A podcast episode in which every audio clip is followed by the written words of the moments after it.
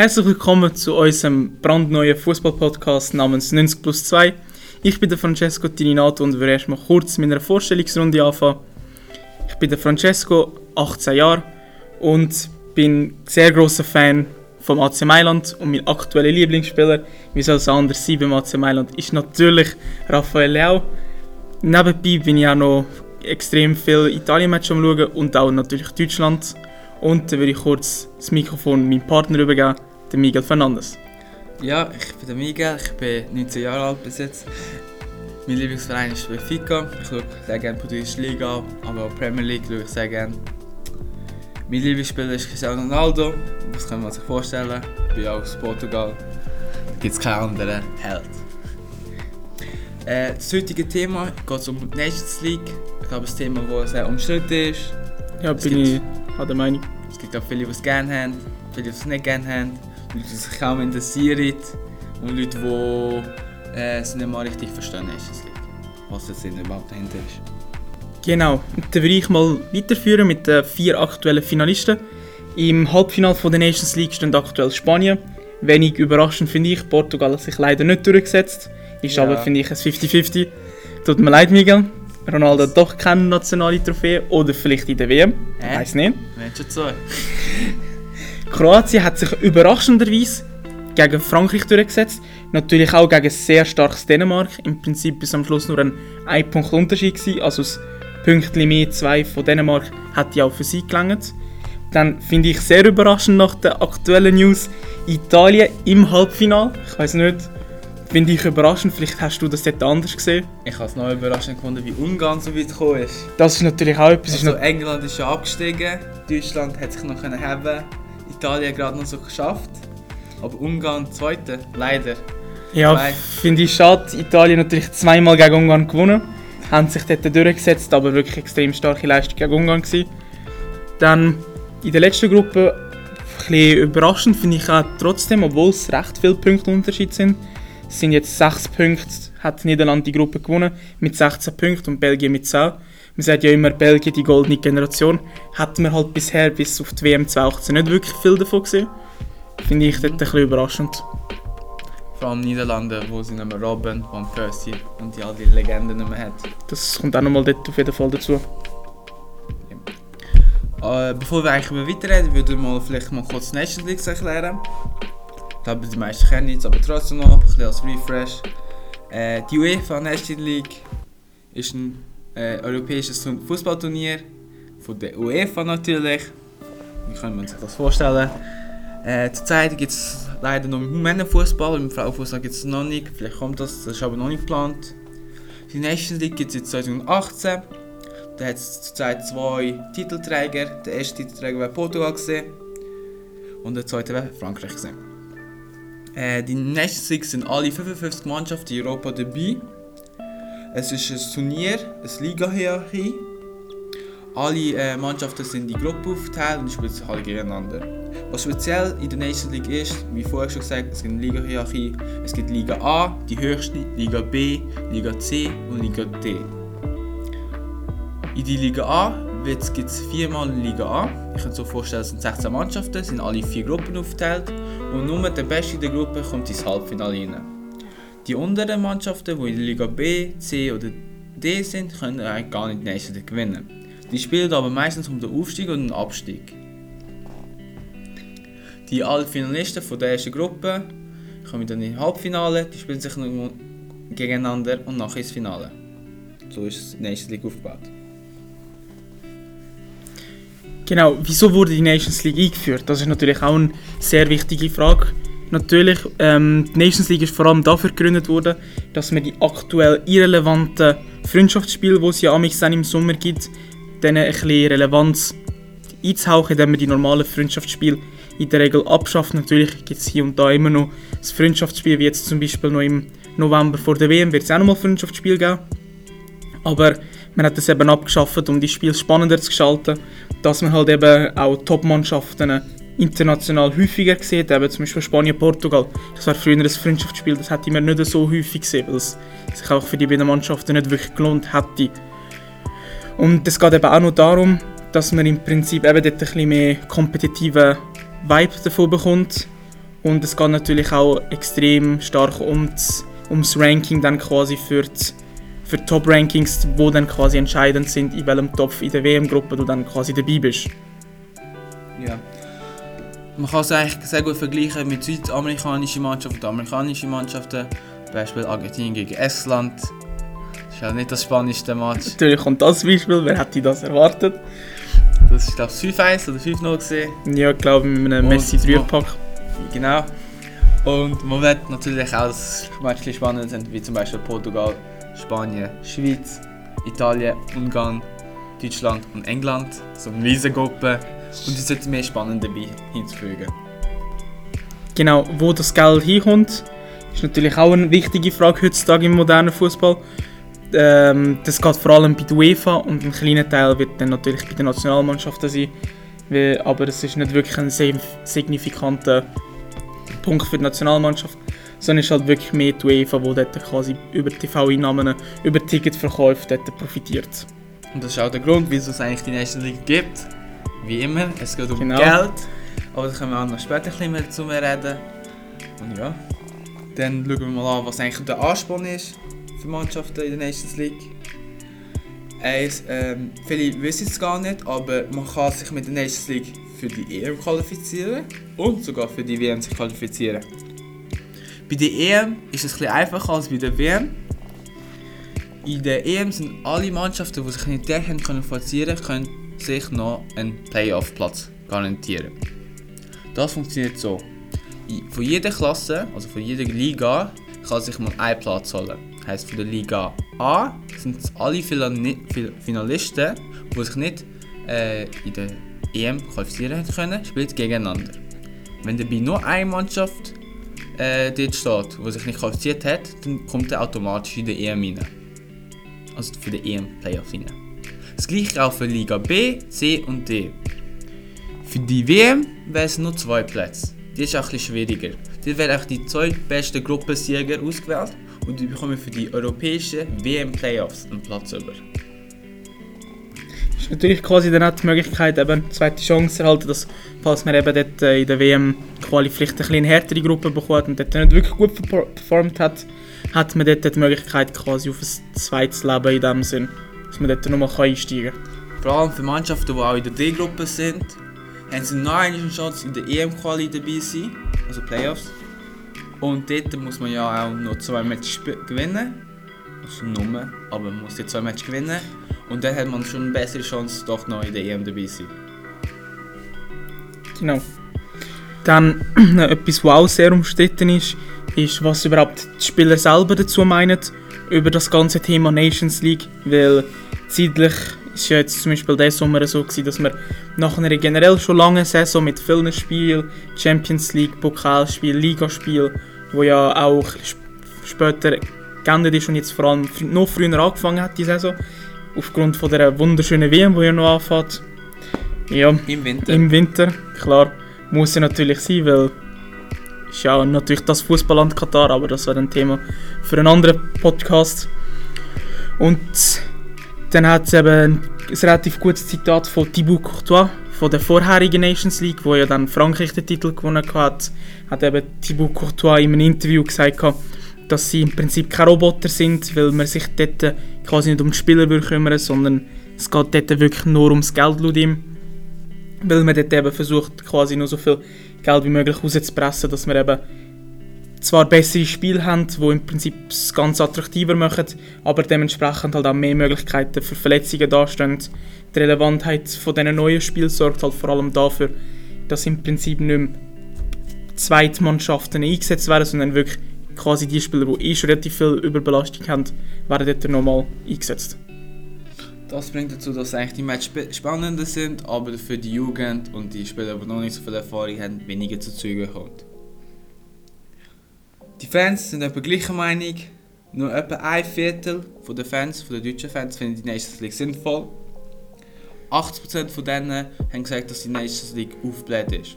Also es gibt zu viele Matches, die Spieler können sich nicht ausruhen und vor allem Spieler, die in der Premier League spielen, die schon sehr aufgeblähten Kader, äh, Kader haben im ganzen Jahr, oder? Für denen wird es noch schwieriger sein, sie können sich noch häufiger verletzen Und das ist halt schon ein bisschen, ein bisschen tragischer.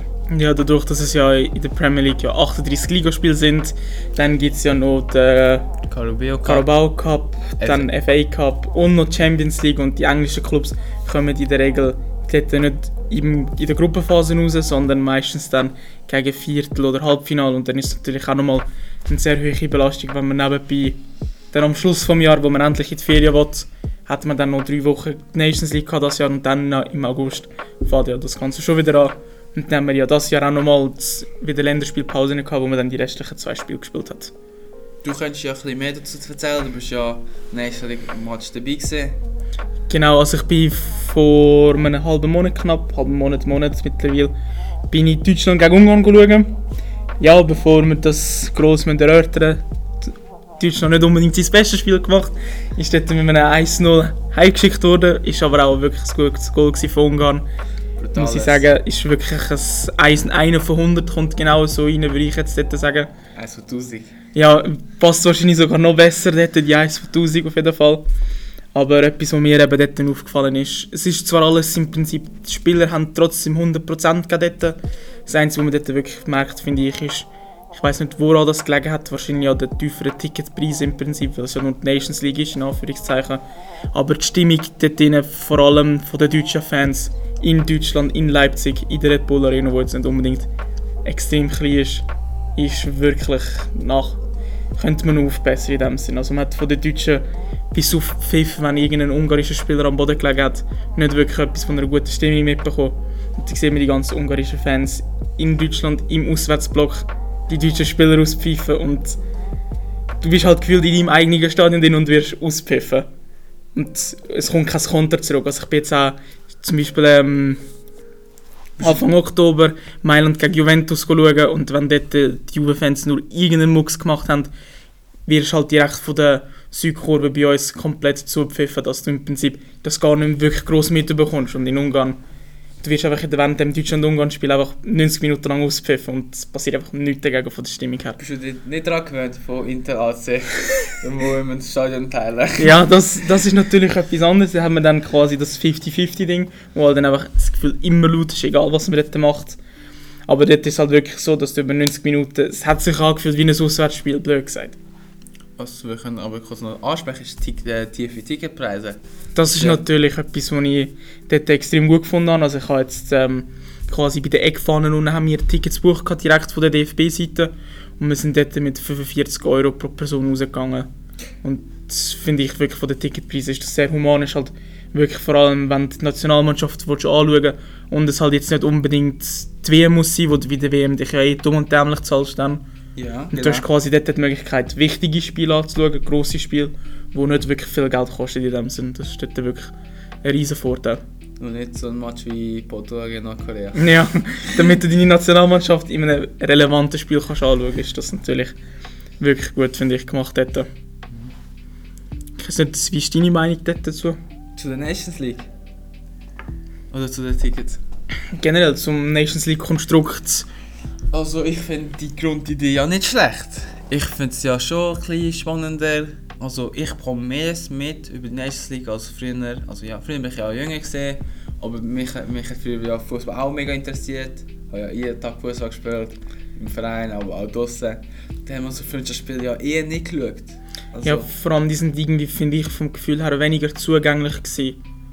Weil du hast wirklich auf den spezifischen Sender müssen schauen, dass du das Spiel noch findest quasi irgendwo, weil es ja dann mhm, nicht wirklich auch attraktiv ist auch für die Werbepartner, für die ganzen Streaming-Anbieter, dass man das quasi anschauen kann. Vor allem, die Wünschenspiele sind meistens nicht auch nicht so zeit- zeitlich, nicht so an- angenehm gewesen. Ja, das kommt ja auch nochmal dazu, weil es ja dann irgendwo in Südkorea dann stattgefunden hat und dann ist es halt von der Zeit her ist es dann ein bisschen mühsam, dann irgendwie um vier Uhr am Morgen müssen schauen, weil ja die Zeitverschiebung und all das, das macht es nicht so angenehm. Also ich finde ich die Grundidee ja gut, weil zum Beispiel jetzt ähm, ganz, ganz stumpf gesagt, Portugal spielt jetzt, ich hätte nicht Portugal jetzt, okay, Island ist jetzt eine gute Mannschaft, aber Irland schauen, also jetzt nicht so gerade die größte Mannschaft, obwohl wir das noch bei der E M-Quali sogar hatten, Playoffs haben wir gegen die. Ja. Nein, ja, die E M-Quali haben wir gegen die gehabt.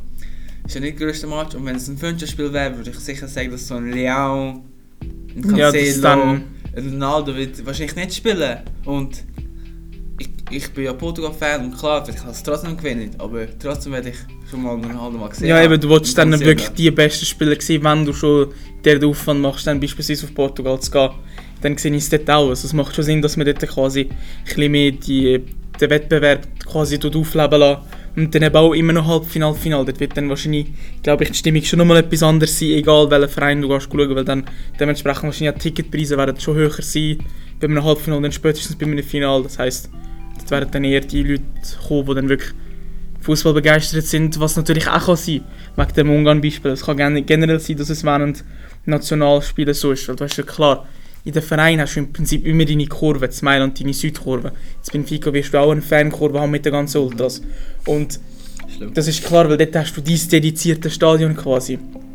Und an einer W M hast du nicht einen Fleck, wo alle sind. Das wird wahrscheinlich auch nochmal einen Unterschied machen. Doch. Wenn du die ganzen Ungarn würd, würdest auch quasi verteilen, dann wäre es natürlich auch nochmal etwas anderes.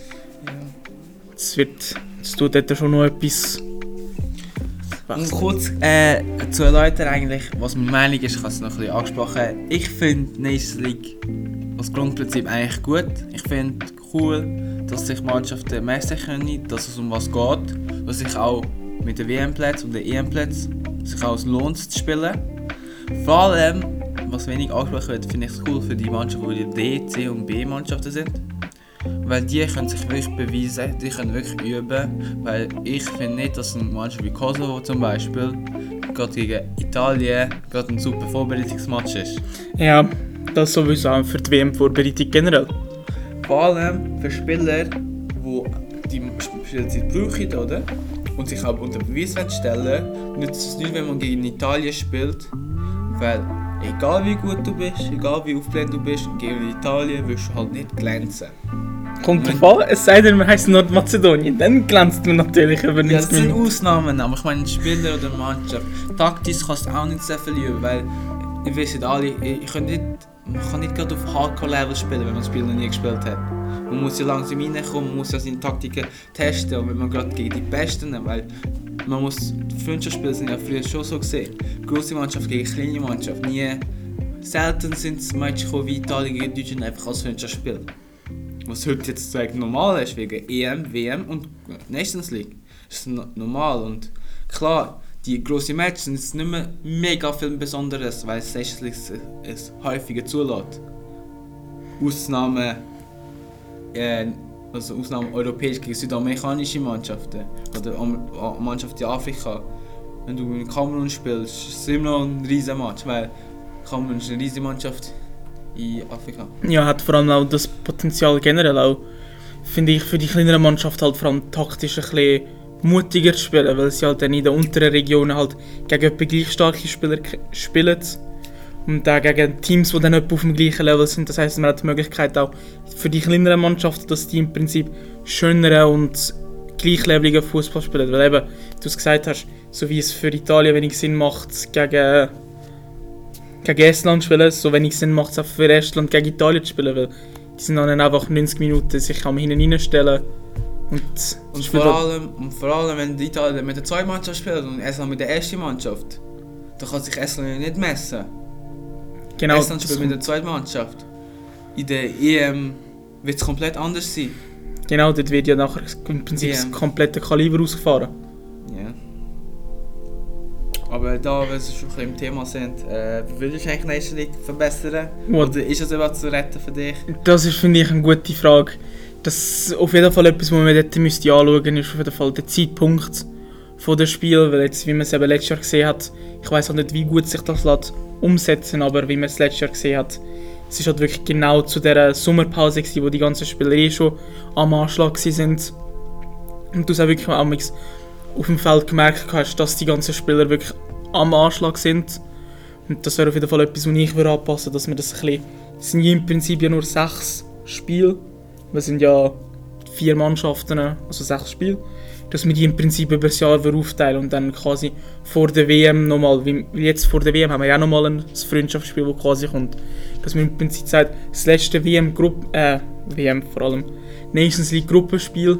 Müsste man im Prinzip, finde ich, als letztes Spiel vor der W M machen, quasi als W M-Vorbereitung, anstatt dass wir jetzt nochmal ein Freundschaftsspiel haben. Das wäre zum Beispiel ein Vorschlag, dass man es einfach ein bisschen mehr aufteilt. Dann quasi Anfangsjahr nochmal ein, zwei würde machen, wenn dann eh ein bisschen ruhiger ist. Das wäre so mein Vorschlag dort. Mhm. Aber grund- grundsätzlich bin ich der Nations League schon ein bisschen negativer, oder nicht, nicht negativer, aber kritischer eingestellt, als, glaube ich, sonst der normale Fußballzuschauer in dem Sinn. Aber es hat auf jeden Fall Potenzial, und wenn wir es ein bisschen weiter ausbauen würden, sehe ich dort wirklich die Möglichkeit, eben die Freundschaftsspiele komplett drin zu ersetzen. Ja. Ich weiss nicht, wie ist deine Meinung dort dazu? Ja, ich finde es am Anfang ist ein bisschen schwierig. Es ist ein neues Turnier und so neue Sachen, da muss man immer extra etwas dutzen. Also man schaut es an, man äh, wirklich gut, es ist neu. Und neu heisst nicht immer besser, das stimmt ja. Ja, aber siehe W M im Winter. Kann besser sein und alt kann auch besser sein. Aber man kann ja immer daraus verbessern. Es ist nicht wie ein W M, wo jetzt fix ist. Die Champions League wird auch angepasst. Von zweiter Mannschaft auf achtundvierzig. Ob das besser ist, ist ein anderes Thema wieder. Ja. Vor allem, wenn man über unnötig Aufblähen redet. Und dann auf einmal noch mehrere Mannschaften Champions League drin sind. Genau, das ist... Weil, da, ja. Aber es ist ein anderes Thema, können wir anders mal reden gerne. Ähm, ich finde eigentlich die Grundidee ja gut. Ja, ich finde die Grundidee gut. Sorry, ich bin echt nicht... Ich finde die gut, dass man aufblähen, würde ich zustimmen mit den Fans. Ich würde so machen, dass vielleicht eine Gruppe, eine Mannschaft, also drei Gruppen würde ich vielleicht zu wenig finden. Ja, bin ich an der Meinung. Ich würde eher sagen, es wäre ein einziges Spiel. Weil ich ja. finde, dass du es zu viel retten kannst. Weil bei der W M ist es auch nicht so. Das ist ja so. Bei der W M ist natürlich eine Niederlage extrem fest ins, ins Gewicht fallend. Wenn du dort ein oder sogar zwei Spiele verlierst, bist du eigentlich sofort draußen. Aber wenn man sich das jetzt eben anschaut, das beste Beispiel dafür wäre, finde ich, ein Ungarn. Man hat ein Ungarn, das extrem stark spielt, gegen zweimal England im Prinzip aus dem Stadion rausschießt. Das würde ich sogar schon so weit gehen, dass man dort sagt, ja, ich würde von aus dem Stadion schiessen reden. Das eine Spiel war irgendwie vier zwei und das andere vier null. Haben einen super Start und dann sind es einfach zwei, zweimal ein Spiel gegen Italien, wo dann natürlich Italien über zwei Spiele im Vergleich zu England, finde ich, deutlich besser ist.